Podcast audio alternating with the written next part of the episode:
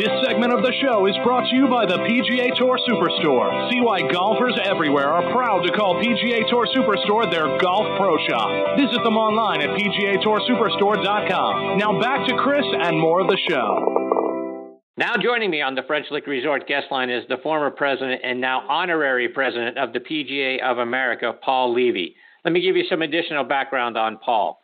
He's from New Orleans and played his college golf at LSU. He became a member of the PGA of America back in 1986. From 1999 to 2004, he served as general manager and PGA director of golf at Royal Oaks Country Club in Houston.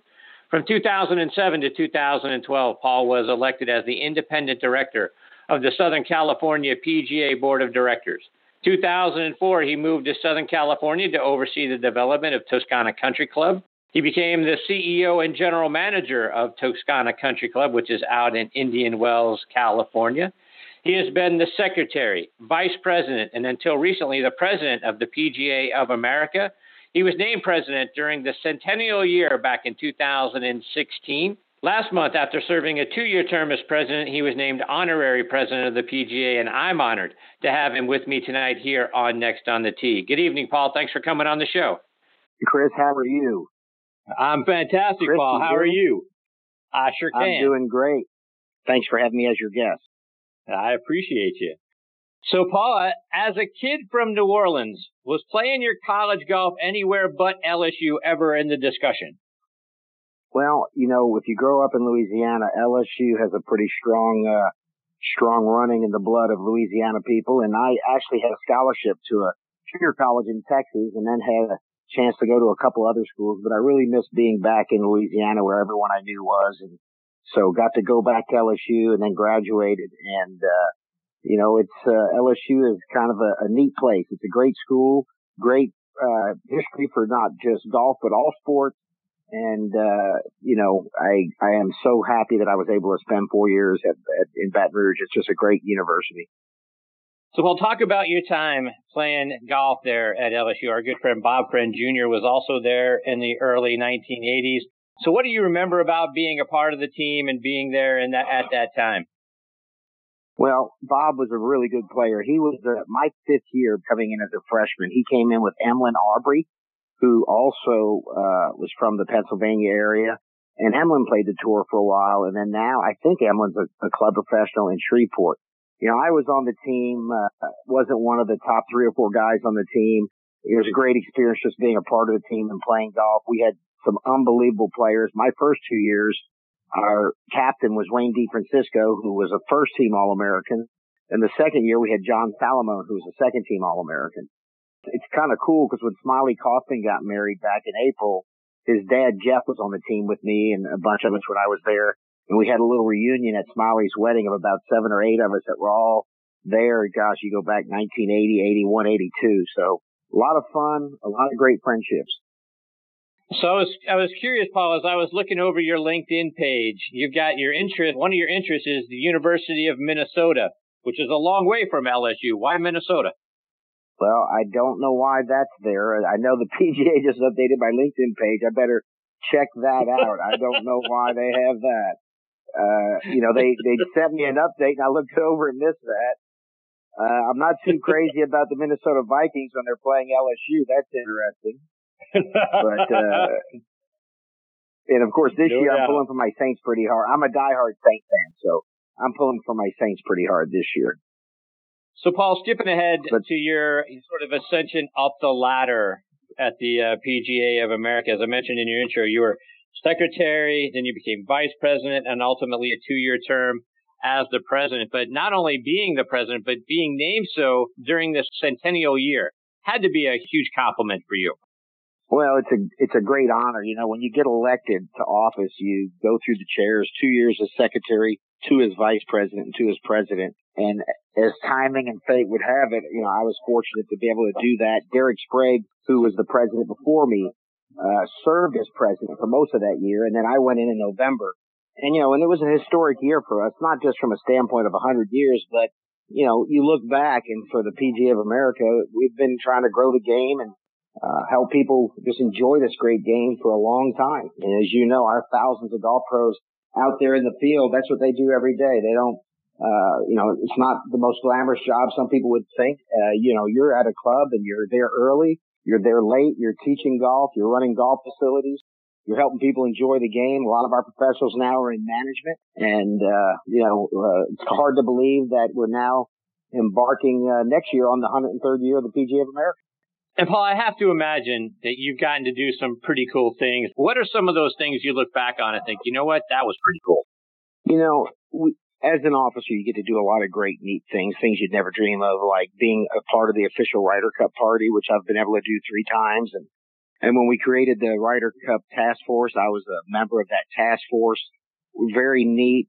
Uh, you know, handing out the PGA championship trophy at PGA championships and those are all things that you'll remember the rest of your life. But the, the most rewarding thing for me was being able to make a difference in the lives of our golf professionals. And, you know, you look at the PGA of America, we're kind of a dual, how do I put it, dual parts of our association. We've got, we run championships. We run two of the five biggest championships in the world, the PGA Championship and the Ryder Cup. We also run the KPMG Women's PGA Championship and the uh, KitchenAid Senior PGA Championship uh, not to mention our national championships for our club professionals and of course the Ryder Cup. But other than that, we also are an association and our mission is to grow the game and serve our members. And so how do we take those resources and how do we take the assets we have that I just talked about, major championship golf, and how do we use those to, to grow the game and benefit our members? And uh, for me, that's been the most rewarding thing, I think, is the initiatives that we've been able to forge ahead on in the last two years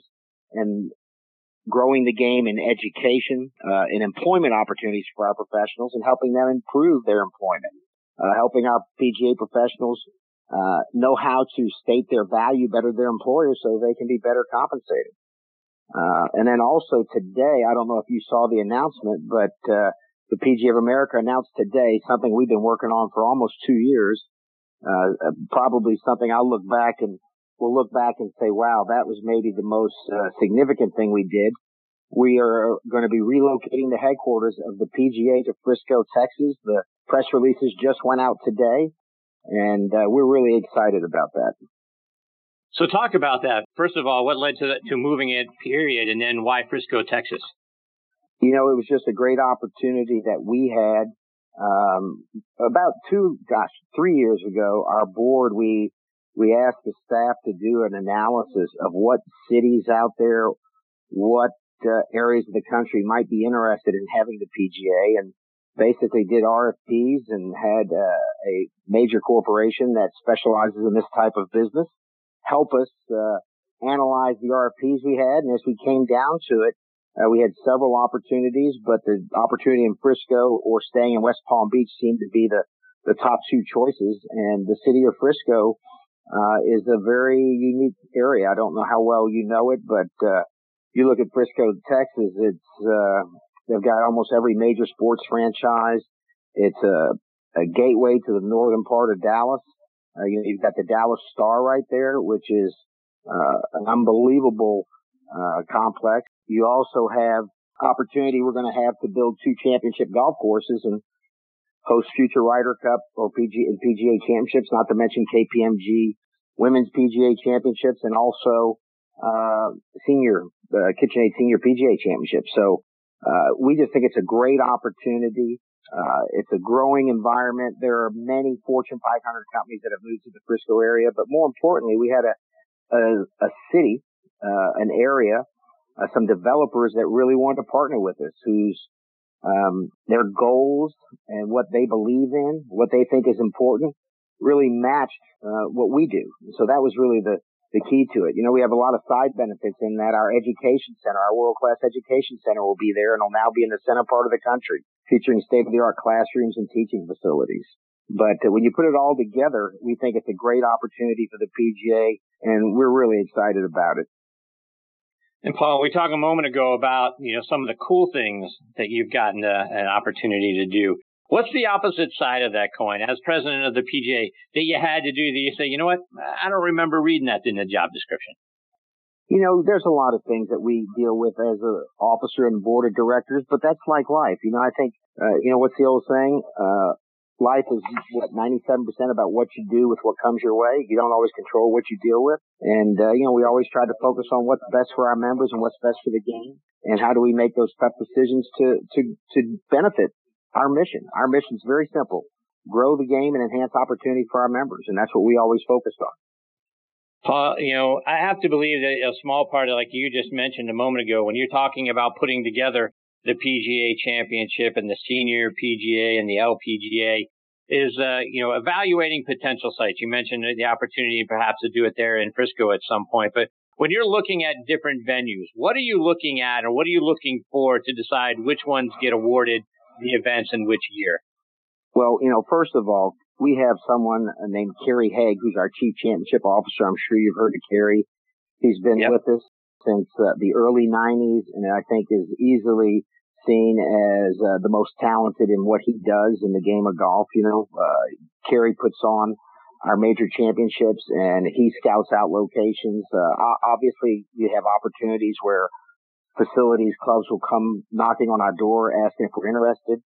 You know, and Kerry goes out in the field and makes sure, you know, today you got to look at the footprint of a facility. You look at a place like Hazeltine where the Ryder Cup was in 2016 and we announced that we're going to be going back to Hazeltine, as you know, uh, later part of the next right. decade in the late 20s. I think it's, uh, 28 we're going back. But the point being, the reason that Hazeltine was so good, it had such a big footprint for all the hospitality, for all of the corporate tents and the corporate sponsors. So that's all part of it that fits into where a facility should be. Also, we look for, first of all, we look for a great golf course. If you look at the PGA championship golf courses, that we've selected for the last 10 or 15 years. And you go out in the future, we have some PGAs that are selected all the way into the early 30s. They're great golf courses, iconic golf courses. Oak Hill Country Club in New York, the Olympic Club we got to announce. I was able to do that under my presidency that we're going through the Olympic Club for a Ryder Cup and the PGA Championship.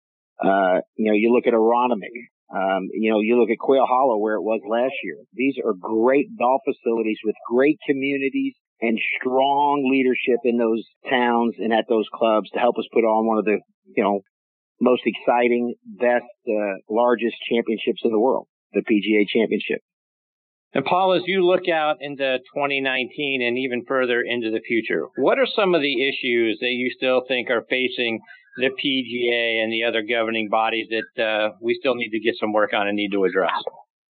Well, the main thing we need to do is we got to grow the game. That's the number one charge, I think, for us, and that's the thing that we're focused on. We are looking to make sure that we continue to provide the resources for our professionals. We've got to think out of the box. I mean, you look at a top golf. What an unbelievable story. I can remember running for office in 2010. Top Golf was just getting started. Uh, you know, you look today, they're a company that has grown the game in a very unusual way. I mean, 18 million visitors to Top Golf last year. Anytime someone puts a golf club in their hand, it's a good thing.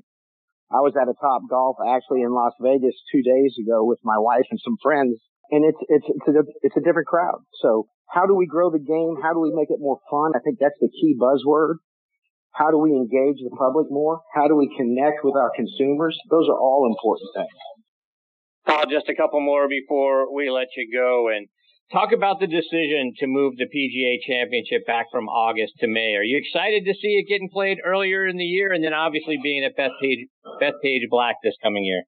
Well, first of all, being at Bethpage Black, what a great golf course with a unbelievable history of championship golf. Um, we're very excited. That was a decision that really we studied for over three years before we made the announcement in August of 16 at Quail Hollow uh, Pete Bevacqua, who was our CEO at that time for about six years, uh, he and his team brought to the board of directors on several occasions studies that looked at what golf courses we could still go to, uh, how would it affect TV ratings, uh, what the viability would be of moving it, how it would relate to the rest of the world. And even though there were a lot of articles written at the time tying it to the PGA Tour wanting to move the playoffs, the FedEx playoffs up early to avoid the football season, we we were charged to do what's in the best interest of the PGA of America and our 29,000 members who own the PGA. And you know, one of the really exciting parts of it is we get to promote what our professionals do every day much earlier in the season. Now, I, I live in an area where the season is November to May, kind of like South Florida. but 85 or 90% of the country, we know the golf season is April, May to October. So with all of the television coverage, uh, the chance to have announcements on behalf of our professionals, we get to advertise all of that, promote all of that in May instead of August. We think that's going to be a big difference maker. Well, Paul, before we let you go, now your alma mater and mine are squaring off in the Fiesta Bowl on New Year's Day, LSU and UCF. What are you expecting out of the game? Well, you know, that's going to be a great game. I think UCF has not gotten the respect it should get the last few years. If you remember last year, they did pretty good in the bowl game. And, and I've already, yeah. like any good fan, have, have uh, gone on the web and looked at what everyone's saying about UCF and LSU. And a lot of people are picking LSU. I would not take that school lightly. I mean, for a team that is, what are they, undefeated the last 24 games, 25 games? That's, that's I don't correct. care who you play. That's an amazing, that's an amazing statistic it was a disappointing year for my Tigers. I think the most disappointing loss was I was sitting at my house. Uh, my granddaughters were over with my wife and I was outside so I could smoke a nice little cigar and watch LSU lose in seven overtimes to A&M. That was a pretty, uh, pretty interesting game. If you saw it, lasted five hours. Yes. We had a few, we had a few calls that Coach O didn't, didn't complain about, but it was an interesting outcome. Right. Agreed. So, Paul, let our listeners know how what's the best way to stay up to date with what you're doing and what the PGA of America is doing, whether it's online or it's on social media. Well, I think the best thing with the PGA of America always, you know, uh, if you go to PGA.com, you can see a lot of what's going on in the PGA of America. Also, we have a Twitter page, and I'd be remiss to tell you exactly what that is, but if you Google it, you can find it pretty easy our president, Suzy Whaley, you know, we have a new president as of four weeks ago and she's unbelievable. I know you've heard of Suzy, and yes. uh, she's going to be a great PGA president, really strong in promoting the game, you know, really, uh, fits in well with where we're trying to go with this association. And if you look at uh, what we're doing in the junior golf space, and I think Suzy's really focused on how can we revamp some of the resources we've had for our teachers and coaches because we need more of our professionals out there teaching the game and growing the game every day. And that's really at the core of what a PGA professional is. You know, there's a lot of people that work at a golf course or country club and you look at a lot of our professionals today have moved into management. Some are executives with the big companies, but the core of who the PGA professional is, there's someone who plays the game at a very high level and teaches the game and are very passionate about both. Well, Paul, thank you so much for taking time out of your evening to come and be a part of the show. I hope you'll do it again sometime. So many other things I'd love to get into with you, just not enough time. But uh, you're a wealth of knowledge and uh, great for the game of golf. And thank you for your service to the PGA of America for so many years. But uh, thank you for your time again tonight. Well, thank you for what you're doing to be part of growing this great game and just uh, being out there for the listeners. I appreciate that. Paul, take care. Happy holidays to you and your family. We look forward to the opportunity, hopefully, to catch up with you again soon. Thank you. Bye bye. That is Paul Levy. And Paul is, uh, like I say, you know, you go back and you look at his time in the game of golf from playing it at, at LSU to his ascension up through the golf ranks to Secretary of the PGA of America to Vice President to President, now Honorary President going forward. Great for the game of golf. He's done a lot of really great things, and hopefully we get the opportunity to talk more about the direction and where the PGA of America is going, and then a little bit more about the rich history of the game as well. All right, folks, time for me to put a bow on this episode of Next on the Tee. I want to send out my sincere thanks again to Natalie Sherry and Paul Levy for joining me tonight. And thank you for tuning in and listening. We appreciate you guys the very most. Please give me your thoughts. Check out our page on Facebook, Next on the Tee with Chris Mascaro. And right there, you can give me your comments and your feedback or like I say, if you have a question you want, you know, us to get to someone who's been a previous guest or a future guest coming on the show, please let us know right there as well. You can check out our guest schedule by going online to our our uh, webpage is nextonthetee.net. Please also check out our sister show on the football side, Thursday Night Tailgate, with me and my co-host Bob Lazari and our announcer Joe LaGenusa. That show airs live right here on Blog Talk Radio every Thursday nights from 8 to 10 p.m. Eastern Time. And that show, like this one, also available as a featured free podcast over on iHeartRadio and on Podbean. On Thursday Night Tailgate, we're joined every week by five NFL legends who come on and share stories from their playing days and give us their insights into what's going on around the league. Spotlight on the Positive segment. That show, you can find out more information online at ThursdayNightTailgate.com. And again, this show, nextonthetee.net. Folks, thank you again for choosing to listen to the show tonight. We really appreciate the fact that you are making Next on the Tee part of your golf content. Until next week, hit 'em straight, my friends.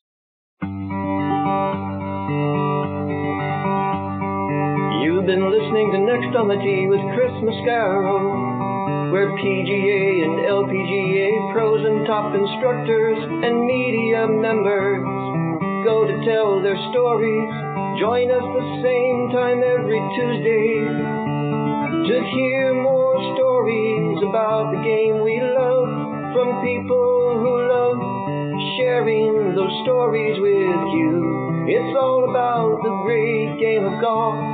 It's all about the great game of golf.